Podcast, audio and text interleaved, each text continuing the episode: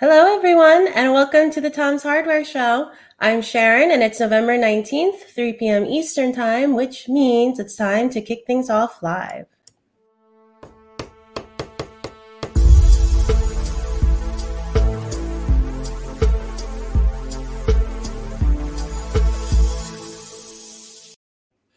Yes, we are live like we are every week, and just like every other week, we're taking questions from the viewers. So if you're watching this live right now and drop a question into Facebook or YouTube in the chat, we'll try to look at those and get to some questions by the end of the show. So we have a couple great Tom's Hardware folks joining us today. First off is staff writer superstar Michelle Earhart. How are you? Hi, I'm good. How are you? Doing well. What have you been working on for the site this week, Michelle? So we have another big launch to talk about this week, but a little under the radar, I guess, compared to that. The Apple M1 chip launched this week as well. Units with that in are starting to ship out finally. We have MacBook Air, MacBook Pro, and Mac Mini units with that. We don't have any in for a review yet, but we're starting to see numbers coming out. So I've been keeping track of that. And we have a guide page on the site to help get you up to date on any M1 news. Awesome. So definitely check that out if you're wanting to stay caught up with the latest in chips and how Apple is going to compete. But also joining us today is Tom's Hardware senior editor and graphics guru, great Jared Walton. How's your week been? I didn't sleep until yesterday morning at 7 a.m., 8 a.m., whatever it was, my time. So, reason could that be for? No reason, and there's nothing else happening the rest of the year, I'm sure. Like, positive there won't be any other days like yesterday. We had the 30. I don't know why I said 3700. That's like old news. We had the 6800 XT and 6800 launch yesterday. In fact, behind me, that screen is actually got the 6800 sitting in it. That's Assassin's Creed Valhalla running overclocked. So yeah, I'm not done with testing. That's the sad thing.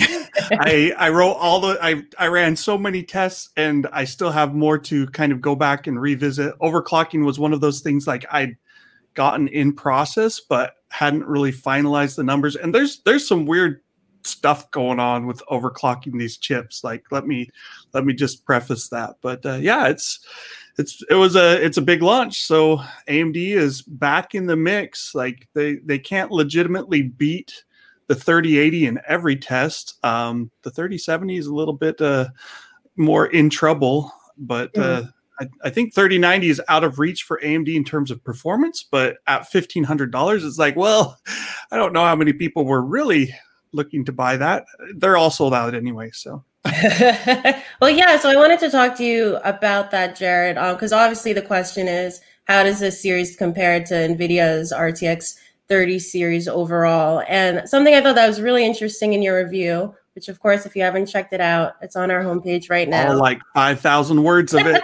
They're all gold. They're all gold. But one of the things I thought was really interesting in your review, Jared, is you said that the release of Zen 3, the Ryzen 5000 CPUs, meant that, you know, running AMD graphics cards and AMD CPUs together finally means no compromises. Can you explain how Zen 3/Ryzen 5000 enables that? So, you know, AMD bought ATI back in, 2007?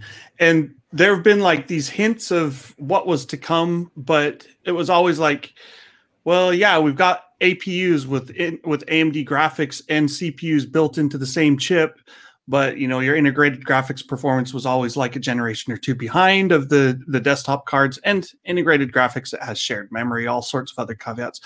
But the bigger problem was like on their CPU platform and running with their own GPUs is like, well, there was no real advantage, especially when Intel had the faster CPU, particularly for gaming. And that was the case up until pretty much Ryzen 5000. So gaming is very latency responsive. So if your memory hierarchy adds latency, it's going to hurt your gaming performance a bit, even if you're great in multi-threaded performance. So, you know, we can see this in Ryzen, like the initial Ryzen Zen architecture and the Zen Plus chips, they performed great in multi-threaded apps. Like if you were doing 3D rendering with Cinebench or Cinema 4D or Blender or whatever that was, whatever you wanted to use, they scaled really well with cores. Then you flip over to gaming, and I mean, at the launch, I remember just being like, hold on, like performance is so good elsewhere. What's up with the gaming performance? It wasn't bad, but it was nowhere near the gains that we were seeing in other areas. And over time, we basically said, oh, it's that whole architecture. It had dual CCXs, each with its own L3 cache. And if you went from one CCX to the other CCX, you did this little like dog and pony show where you had to go back and forth, and it took more time, added latency. The newer Zen 2 architecture helped things, but you still had like, if you talked from, you had like one compute die, then you had the IO die, and you had another compute die. If you were talking between these chips, going to the IO die made sense, and that would add latency. So if you went from this one's L3 to this one's L3, you had to go to the IO die and back over the Infinity Fabric. The problem was there were two CCXs, two core complexes on each compute die. And if you wanted to talk from one CCX to the other CCX, you still had to go down to the IO die and back over the Infinity Fabric, which added a lot of latency. Zen 3 fixes that because now there's only one CCX on a chip. It's an 8-core CCX, and all 32 megabytes of L3 cache are shared. And so now there's like, if you go from chip to chip, you still do this, but you don't have to do it as often. And that releases congestion on the Infinity Fabric. It improves latency. And by doing that, it improves gaming performance. And it's not like a clean sweep. Every game runs fastest on AMD CPU, but it's dang close. And it's to the point now where it's like, you won't lose much in the way of performance by going with AMD. Sometimes you'll gain performance on AMD CPUs. And so it's pretty much a wash there. And if you're going multi-threaded, AMD Zen 3 wins. And so now you've got like the fastest CPU is legitimately AMD. And so if you buy an AMD graphics card, you're no longer like, oh, well, I wanted an AMD graphics card, but I want to get an Intel CPU. You can go AMD on AMD, right? So that's a long-winded way of getting to this. And then because AMD controls the platform, the CPU, and the GPU, they can now try and find other ways to enhance performance. And one of those they're calling smart memory access, which it's funny because it's adjusting the PCI Express bar. I'd have to look up what bar stands for, but bus address register, I don't know. Anyway, it's an aperture that kind of controls how big the window is to talk between CPU and GPU, or system memory and graphics memory. And by increasing that, they're saying, hey, we can boost performance 5% or more. NVIDIA said, hey, we can do that too. The problem is it's validation. Like now AMD can say, hey, we'll validate motherboards with this. We'll help them get it working. But who does NVIDIA go to? Well, now they have to go to Intel's motherboard partners and get them all on board. And luckily they work with Gigabyte and Asus and MSI and all these players already with graphics cards. So they can do it, and they say they will do it, but they haven't done it yet. So that's kind of where we sit. Anyway, like at least you can buy an all AMD rig and not feel like, oh man, I wish I didn't have to lose a little bit of gaming performance, even at 1440p or 4K or whatever.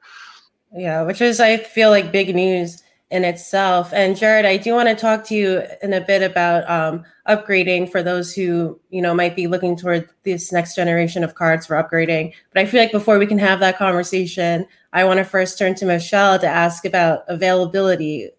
Is there even any availability with these cards? What's the deal, Michelle? So these cards, like pretty much every other major tech launch we've seen recently, sold out within minutes, sometimes seconds of going up.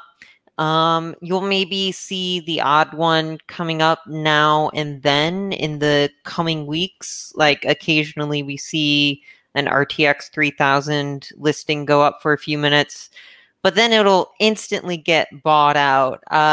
So we have a guide on our site that sort of breaks down the different strategies that websites are using for these launches that you can check out. For instance, B&H doesn't actually, or B&H Photo Video, doesn't actually have any listings right now. I assume they're sort of sick of it after the RTX launch. So if you try to search for those cards on their site, you'll just get taken to a page that says, we don't know how much we're getting and when, so we're not going to put these up for you to buy quite yet, and we'll keep you updated. AMD actually is different from NVIDIA in that you can buy directly from AMD, but at the same time, if you search for it on the AMD site, they'll also say, hey, we're sold out. We'll let you know. So again, that's to be expected, but it's interesting to see sites kind of be a bit more honest about this than they had in the past.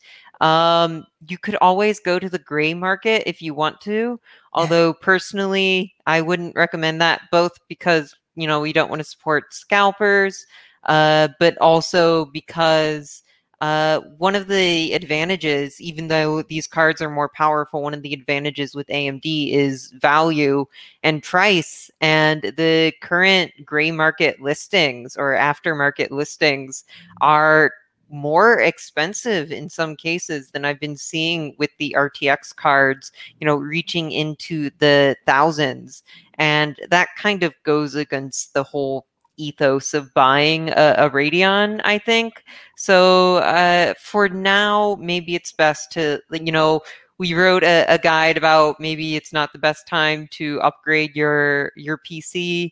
And to be honest, the next generation of gaming just got started on consoles, and a lot of AAA games, you know, are cross releases.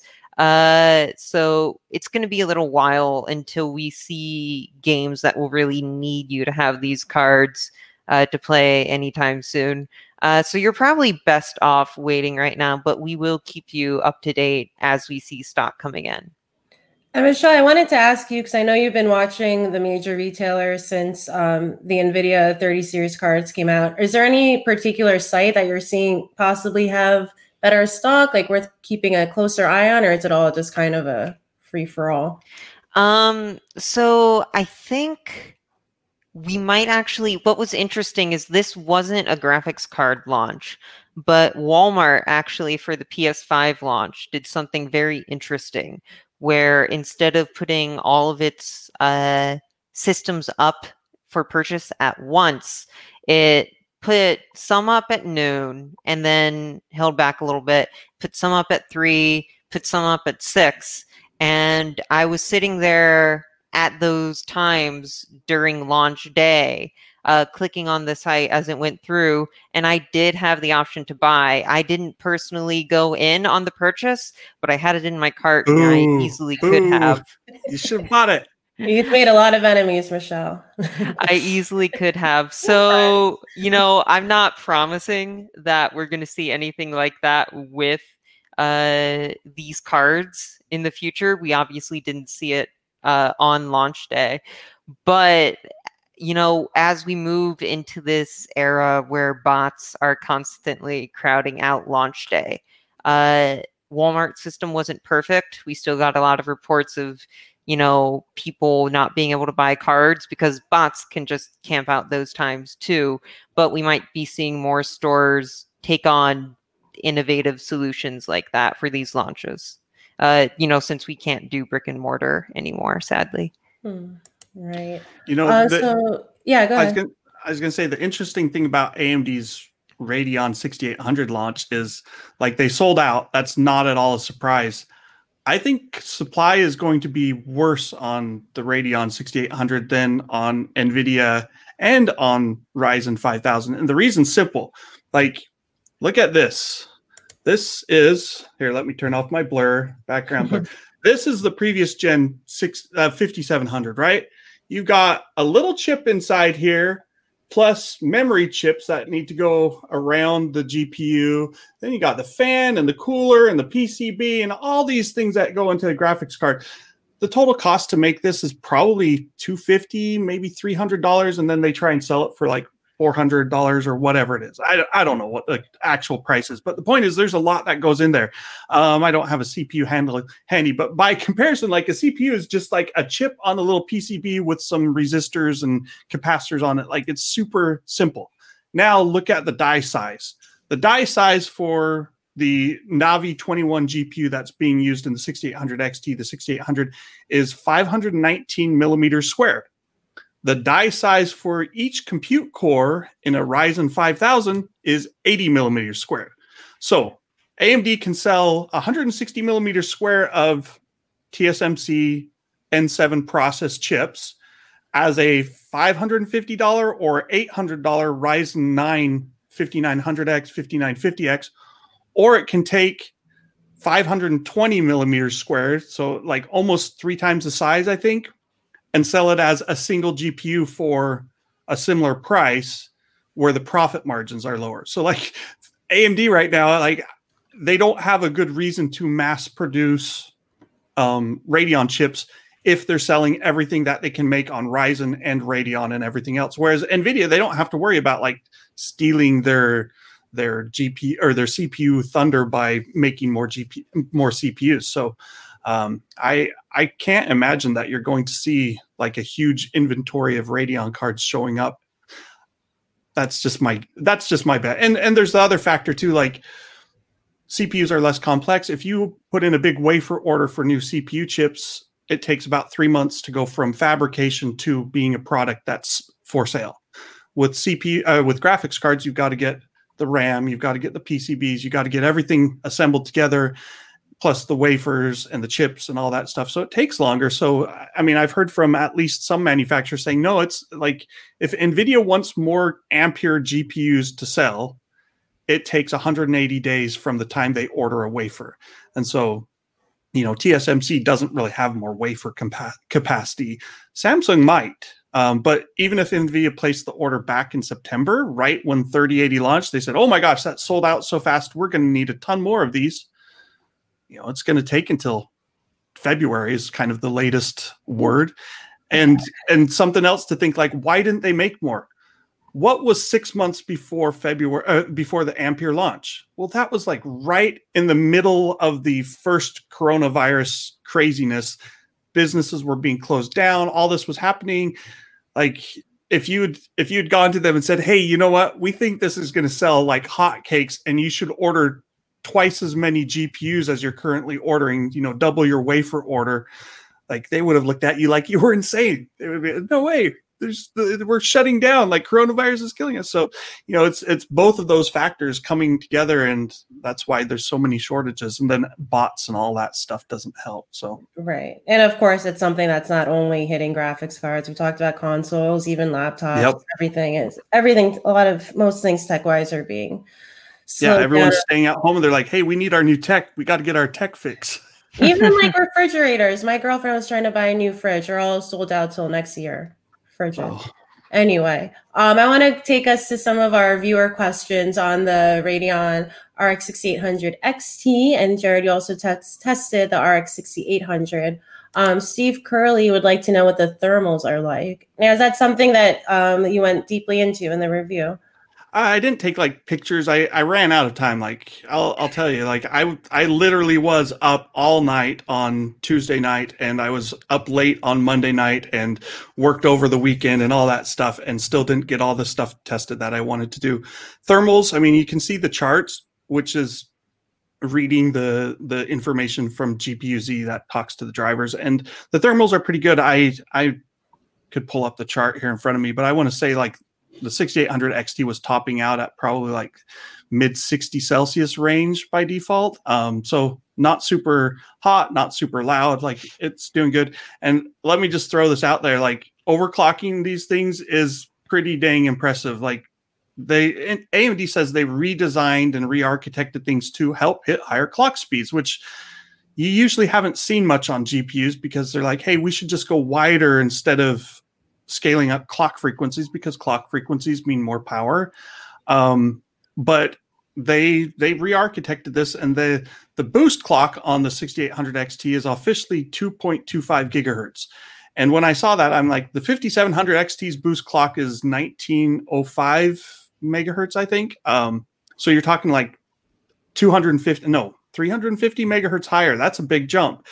And the 5700 XT doesn't actually hit its boost clock very often, unless you're getting like some super factory overclock card. It might hit that 1.9 gigahertz. The 6800 XT definitely hits the boost clock. In fact, it often exceeds it, even at stock. And if you go in and start playing around with overclocking, I've seen the 6800 XT kind of tops out because of power and other stuff. I think it tops out at closer to like 2.45 gigahertz, maybe. The 6800, I've saw like a pretty steady, like just flat line at 2.55 gigahertz with overclocking. I was like, whoa. I mean, that's a solid 500 megahertz higher than previous generation GPUs for air cooling. Like if you did liquid nitrogen or liquid cooling of some form, maybe you got higher than that with a previous gen Turing card. But 2.5 gigahertz on a reference GPU platform is pretty dang awesome. And you can still control the thermals. Like I bumped up the fan speed just because it's like, well, I need to make sure things aren't overheating. And so my overclocking temperatures were actually lower than my stock temperatures because I was running the fans faster. But yeah, there's some interesting stuff there. The one thing that I was going to say with overclocking, the one oddity, like you can use the AMD drivers to overclock, but that's always been a little iffy. MSI Afterburner, which is what I normally use for overclocking graphics cards, doesn't seem to support the 6800 series yet, at least when I tried it. Like I turned the core clock slider up and hit apply, and it dropped back to the stock. I was like, what's going on? So when I launched games, it was weird because sometimes a game would run really slow, and I'm like, well, why is it not working right? I'd alt tab and I'd go back into the game. I figured that's out during testing, like, and all of a sudden performance would jump back up to where it was. So it's not like the GPU was throttling, but something in the drivers maybe when you're overclocking was doing goofy things. So just something to be aware of. I think that'll improve with new drivers, new utilities that support the chips and all that stuff. But overclocking to 2.4, 2.5 gigahertz seems like it should be pretty commonplace with the RDNA 2 chips so far. So, Jared, I've got you on the big screen, so I'm going to throw another question your way, which I think you kind of mentioned before. I'm not sure if you got the same sort of results that Mark Delgado has seen. They said some of the CPU scaling benchmarks show the 6800 XT performing better with Intel's 9900K and 10900K rather than AMD's 5900X. So I'm curious if, because I believe he's probably looking at my benchmarks is what he's saying. And the answer to that is I've got 3 different motherboards and 3 different CPUs and 3 different kits of memory. Cause like ideally I would have used the same memory kit, at least on every one of the platforms. I didn't have 3 identical memory kits that I could use. So like one of the systems has 4 8GB DDR4000 kits with, I think there's CL19, CAS latency 19, which maybe isn't optimal. I didn't have like time to go through and be like, okay, what's the best memory to use? My old 9900K systems, they're using some Corsair DDR4 3600 CL16 memory, which is pretty nice memory. And then there's another kit I had also DDR4 3600, but it's HyperX, Kingston HyperX CL17 memory. So, there's all these factors, and then you throw in like the firmware and BIOS optimizations that may or may not be present, different security patches that may or may not exist on Intel. Like there's all these things going on. You've got smart memory access on the MSI X570 Godlike board, and it's like, it's beta kind of right now is how it feels. And it's like, well, did the beta smart memory access detune something else on the platform so that it actually reduced performance? I don't know, but it's entirely possible. And so that's kind of the vagaries of testing with different platforms. Like a 3% swing for switching motherboards isn't even remotely uncommon. Like that's kind of expected. Ideally, they all perform the same, but you don't know until you test. And that's why we do the testing. So I wouldn't worry too much about like the 5900X looking a bit slower in some cases, because I think some of that is just newness of the platform, newness of the drivers, newness of the BIOS, and it will probably sort itself out over the coming months. And if you're running at 1440p or 4K, like legitimately, you're not going to be, oh my gosh, I can tell this is 3% slower. So I want to talk a bit about ray tracing. I see we have some questions about it that we will get to, but I first wanted to, something I want to ask Michelle, because you know a lot about video game design. I'm curious what you think about ray tracing, because now with it being in AMD's graphics cards and also in the new consoles, I'm wondering your opinion on if it's hype. Are you excited about it? And do you think we'll be seeing more of it in games coming out? So this is something where I'm really curious to see what Jared has to say, because personally, I'm more of a frame rate person. I really like the smooth response time. I like feeling like the game's really reading what I'm doing, and I hate drops. So I normally play with ray tracing off because I'm used to it cutting my FPS in half even, and I didn't buy a 144 hertz monitor for that. I also am not super impressed by it, but you know, that's maybe me being a bit of an old head.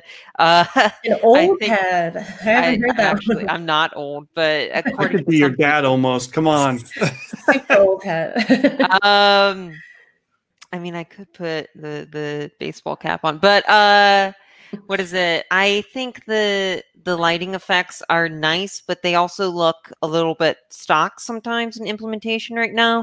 I think I'm really excited to see, as ray tracing becomes more common, how games really start to mix them with unique art direction. But really the performance hit is what makes me skeptical right now. Are these cards, it seems like they're not maybe as good as what NVIDIA does, but how do you think these cards will change the ray tracing scene, Jared? It's like ray tracing is, it's kind of in its infancy for games. Like, even though Turing came out 2 years ago and theoretically like developers have been able to do this for a while, it takes a long time for this stuff to trickle down, and people need the hardware and all this stuff needs to happen.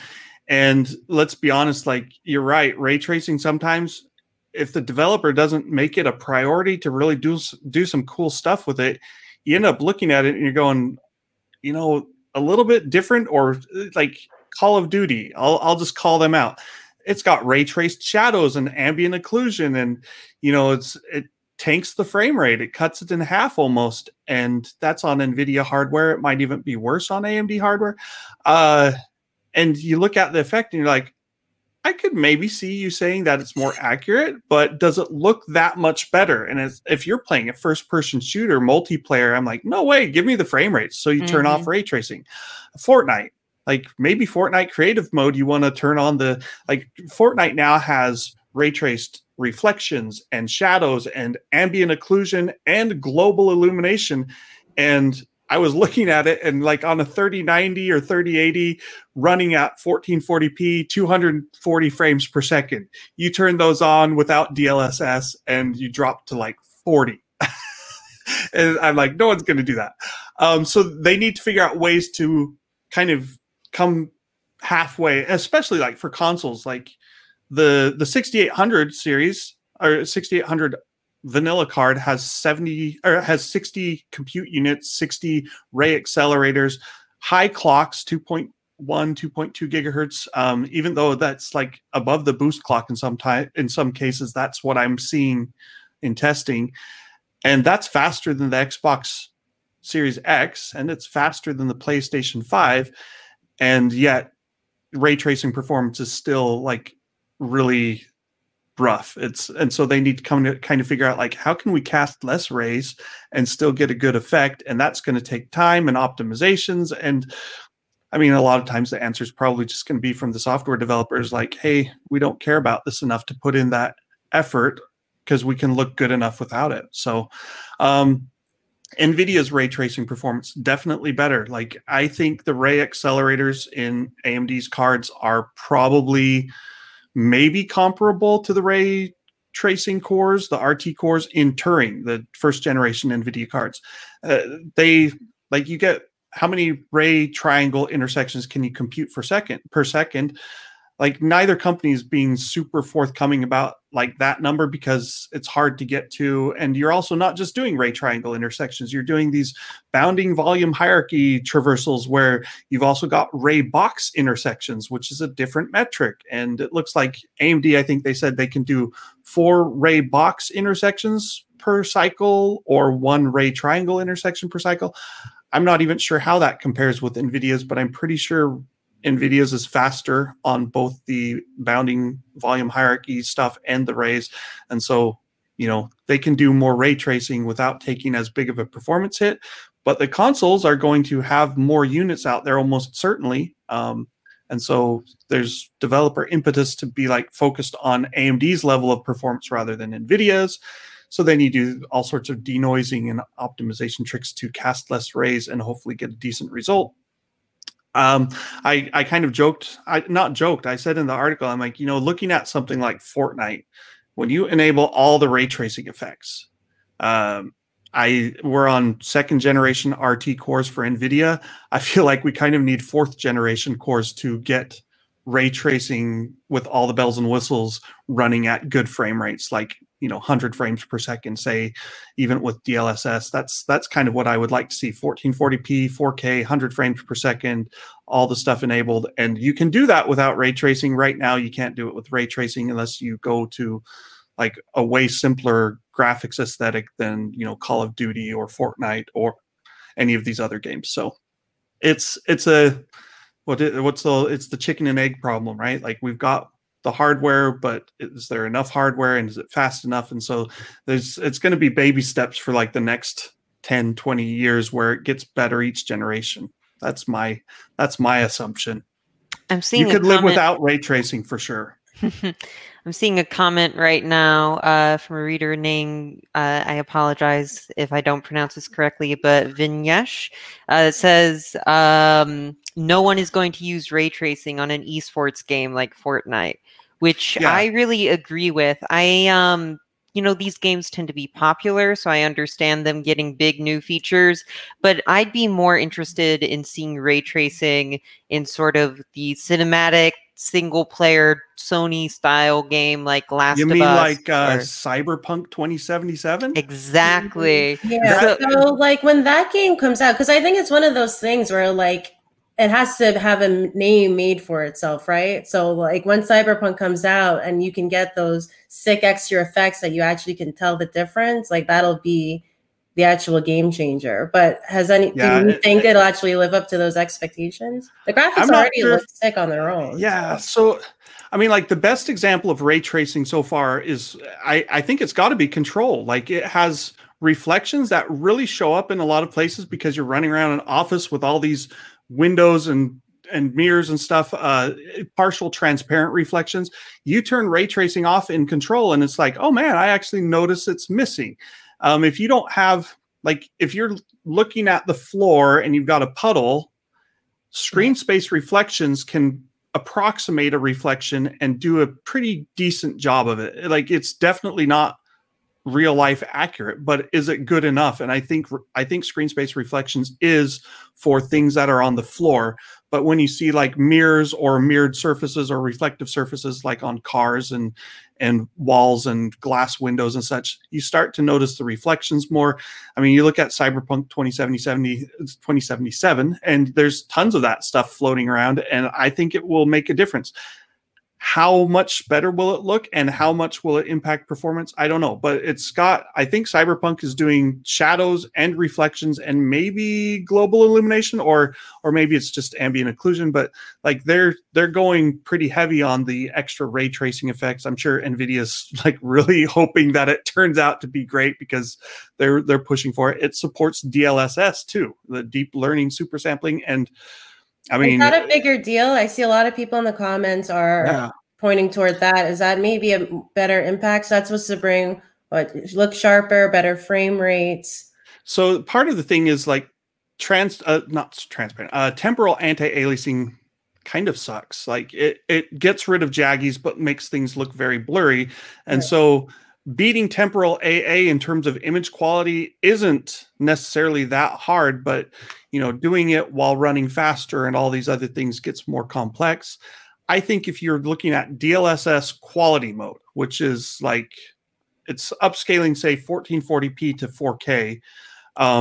I think your 4K, your 1440p upscaled to 4K DLSS quality generally looks better than native 4K with temporal AA, as an example.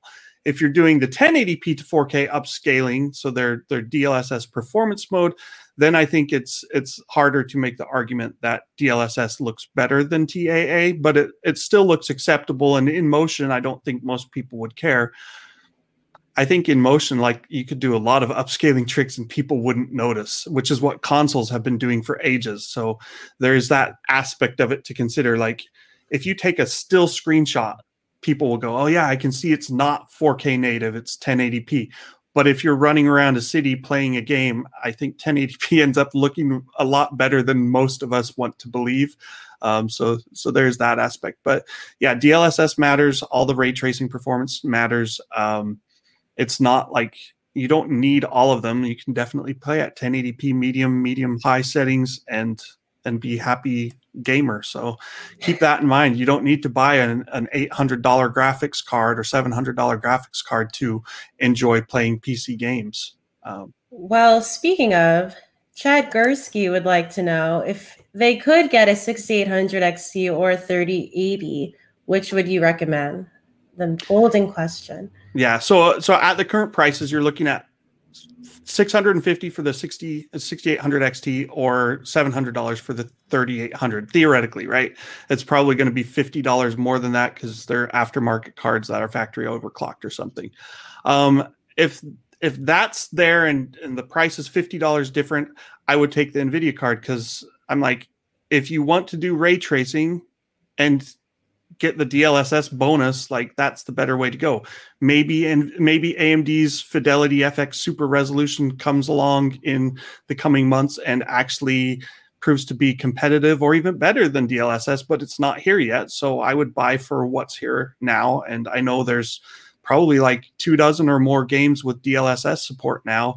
It's in Unreal Engine 4, 5. It's going to see even more widespread support going forward, I think, because DLSS, unlike ray tracing, is pretty much now down to like flipping a few switches in your code to say, yes, enable this. Here's the user interface to turn it on and off. And it looks like it works pretty well. So I would take the 38 over the 6800 XT, not by a huge margin, but you know, like if you're looking at scores, I would say like maybe the 3080 is a 92 and the 6800 XT is like an 89. It's, you know, three points difference isn't going to like sway me strongly either way.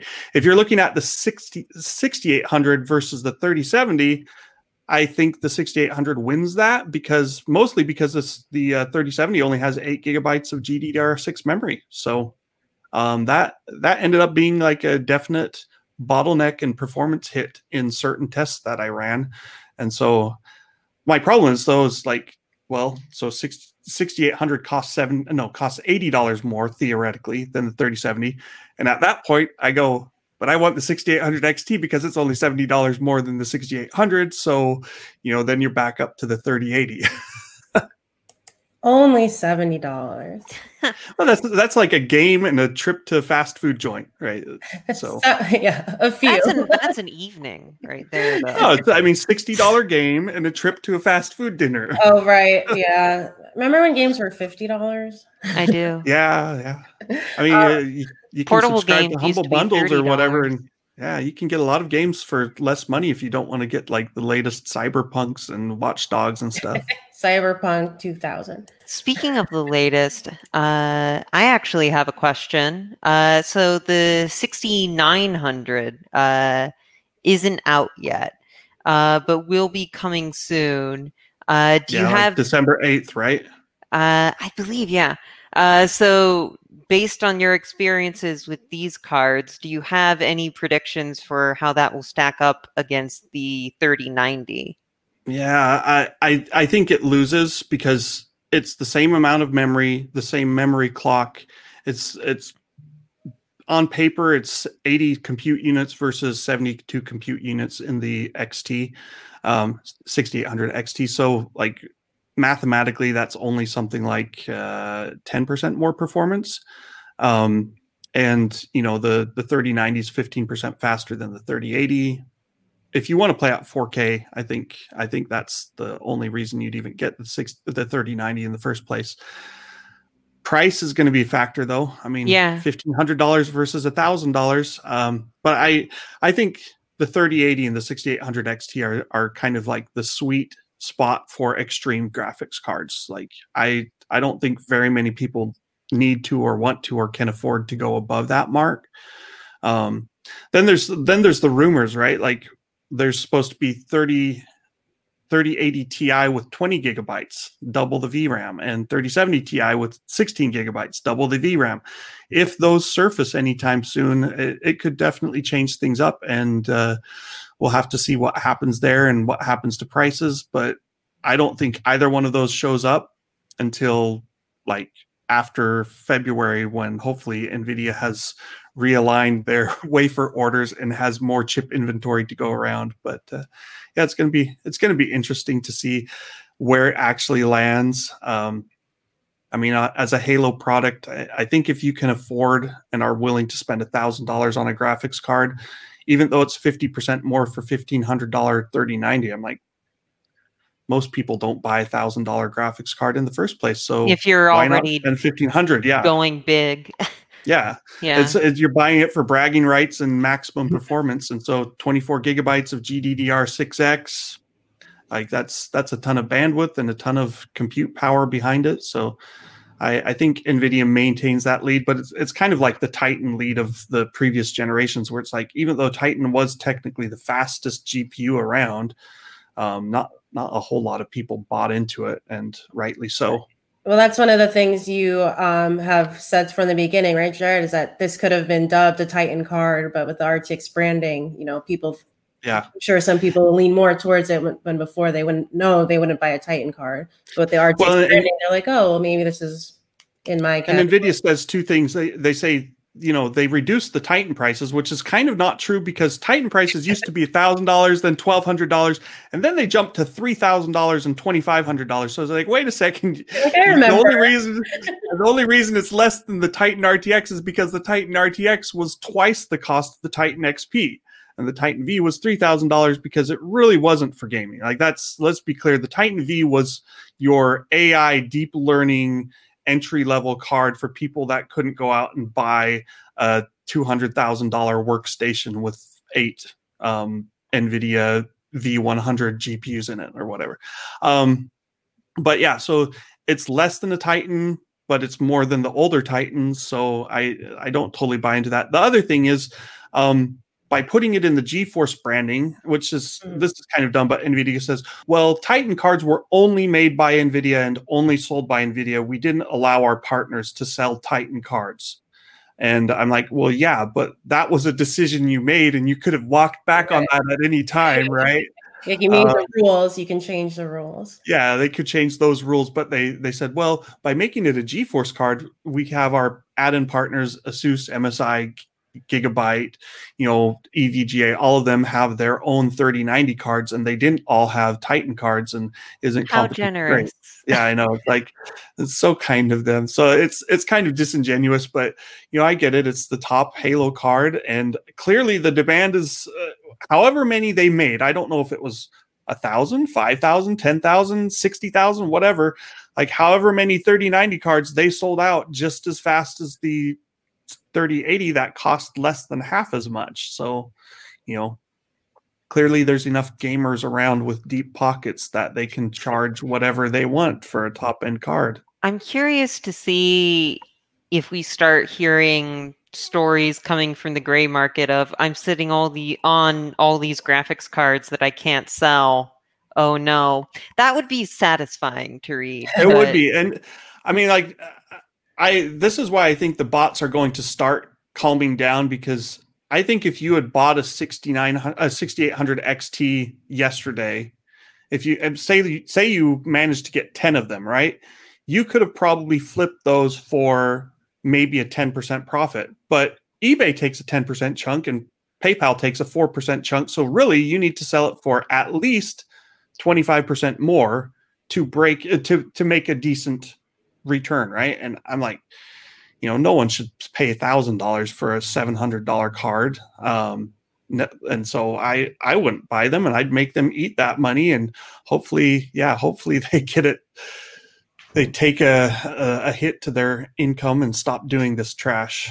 At that point, I'd just buy a 2080 Ti. But you might as well just wait. Yeah. I mean, the thing is, like, everything is sold out. Like even gray market eBay stuff, you look on eBay and it's like, oh yeah, look, 2080 Ti's are still going for $1,000. I'm like, no one should buy that. But I guess some people are.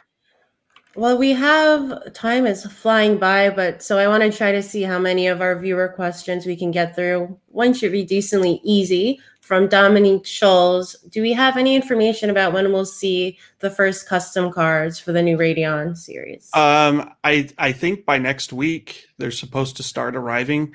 AMD wasn't very clear on this. I don't know if they officially said like November 25th or whatever it is, but I've heard that date floating around. I don't know if I can say more than that, but they're coming. The same problem is going to exist, though. Like, how many of these cards are there? I explained earlier why I think AMD probably is producing more Zen 3 chips than they're producing RDNA 2 chips, because that would make financial sense, which means their partners probably aren't getting as many RDNA 2 chips as they would like either, which means they're all going to sell out.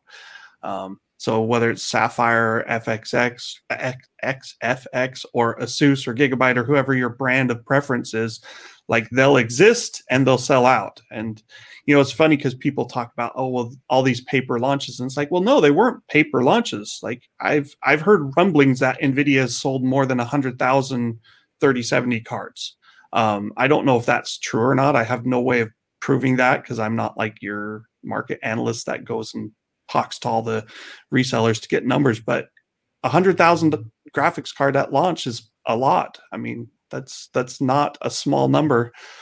Have you noticed anything, Michelle, as you've been tracking all these new cards? Have the third-party cards been more or less available than the reference cards? Not particularly. I mean, they're all in pretty high demand, unfortunately. But it does raise a good point, that much demand being like, is it even possible to make enough product to meet that demand? Or are we just going to be in a future where everything feels like a paper launch, just because there's no way to avoid it?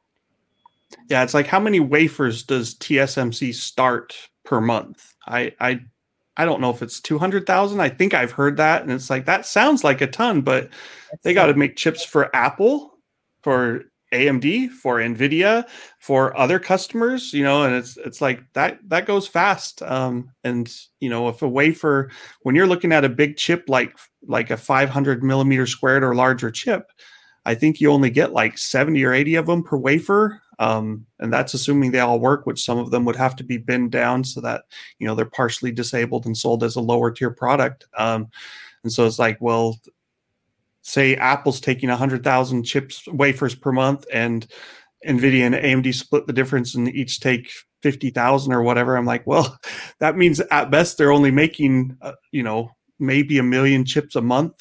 But I think that's probably even being generous. So it's probably less than that. And you got to still trickle it down and manufacture everything else. I think it takes quite a bit of time. Like, eventually they'll sell millions of these things. NVIDIA has said in the past they sold 15 million or more RTX 20 series GPUs. That was like 18 months after launch, but certainly they didn't sell 15 million in the first 3 months. And I'm seeing a couple of comments asking, what is a paper launch? So that's a good question. It's a term for when a company, you know, officially launches a product so that they can say it's launched, but they don't give enough product for people to actually buy. And people like to throw that around a lot when things are sold out. But that doesn't necessarily mean that something is a paper launch if the company put in a good effort to provide enough product. So, you know, it's kind of subjective, but that's the accusation that people are making. My favorite paper launch example would be Intel's Cannon Lake. So like Intel Cannon Lake was Intel's first 10 nanometer CPU. It actually existed, right? But only in a single chip sold in a laptop sold in China in very limited quantities. And so like it didn't really exist. It existed as a checkbox so that Intel executives could say, we shipped 10 nanometer in 2018. No, they didn't. They totally didn't. And everyone who got a lick of sense knows they didn't. And that Cannon Lake was a complete failure, but they had to try and save face on some level by claiming that it did ship. Actually, was it 2017? I think it might have shipped at the end of 2017. You know, again, fake ship. But that's Intel, so, you know. Yeah. So I think we have time for at least one more question. Trevor would like to know, Trevor Rainier, he would like to know if we think 4K gaming is worth the while of these new generations. They're also seeing ultra-wide 1440p / 1600p picking up too. I mean, I have like sub-mediocre gaming skills, so I don't need the highest frame rates, and I have perfect vision when I wear my contacts, so I love 4K gaming because I love the visuals, but let's see what the frame rate hounds have to say. I mean, it depends on the game you're playing. I still think 1440p is kind of your best blend because you can get high refresh rates without spending a ton of money. Like that's somewhere back there is a 144 hertz 4K monitor that originally sold for $2,000. You know, but the luxury of 4K. Yeah, it's a beautiful display, and the stupid thing has a fan in it that kicks on to cool the G-Sync module, and that fan is louder than any other fan in my office. So I'm like, what a joke. But it looks beautiful, so sure.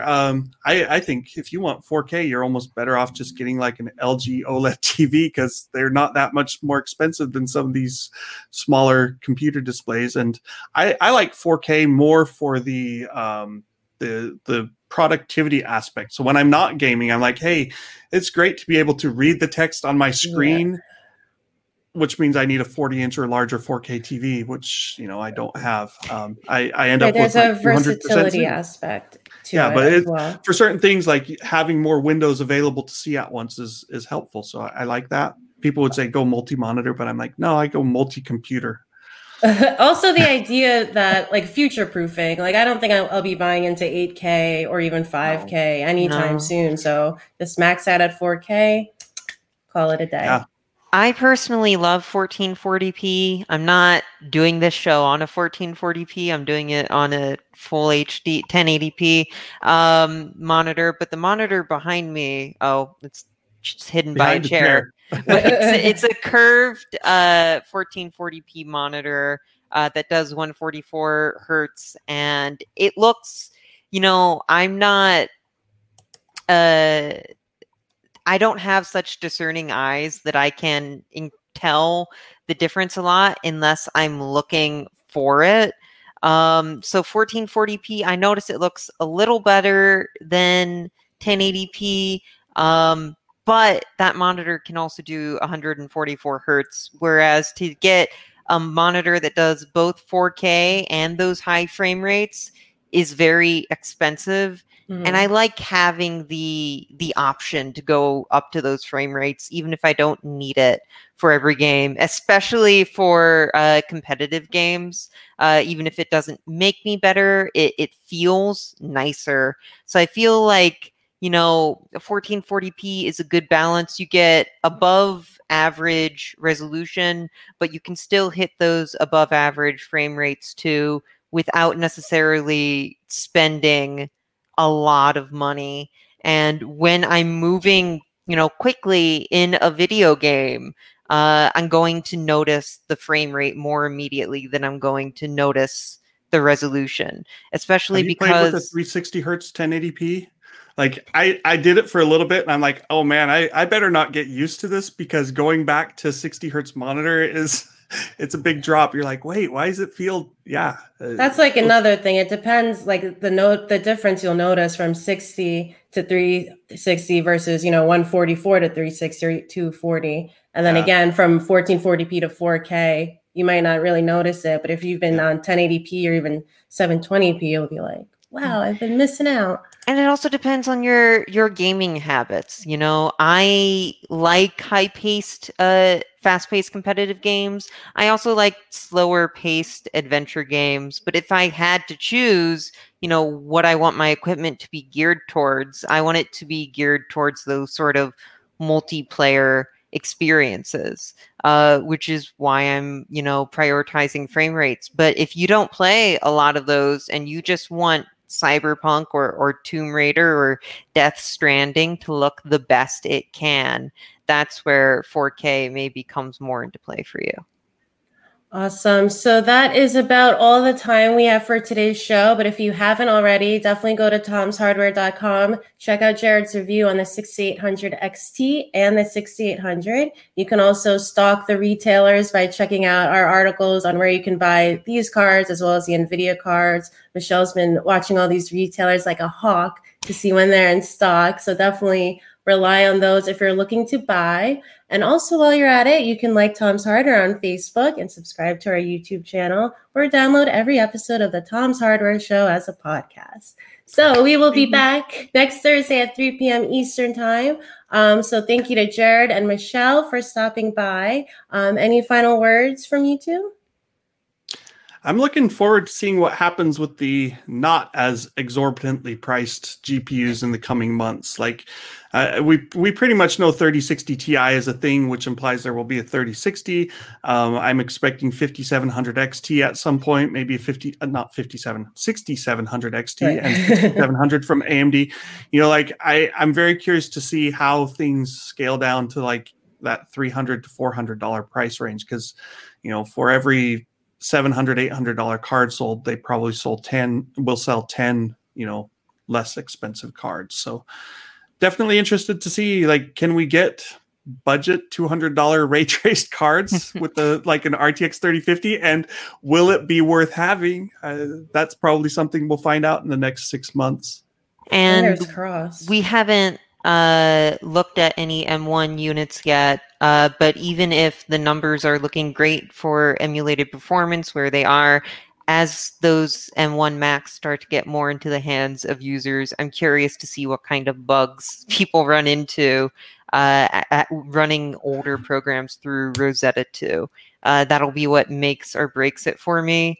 So that's what I'm going to be keeping an eye on. I've noticed already some people are seeing that their Premiere bitrate exports are getting messed up. So all that. What I'm really curious to see with the M1 is like, how careful has Apple been with security exploits? These side channel attacks that have plagued Intel and AMD to a lesser extent for the past several years. Ever since that whole Meltdown and Spectre thing came out, we've routinely seen more and more of those. And I wonder, like Apple, I think has managed to avoid a lot of that just by being kind of its own thing, but Apple doesn't get viruses. We all know. Yeah, that. Exactly. So I'm like going, once they start making lots of M1 chips, are these going to start getting targeted at some point? And what exploits will people find there?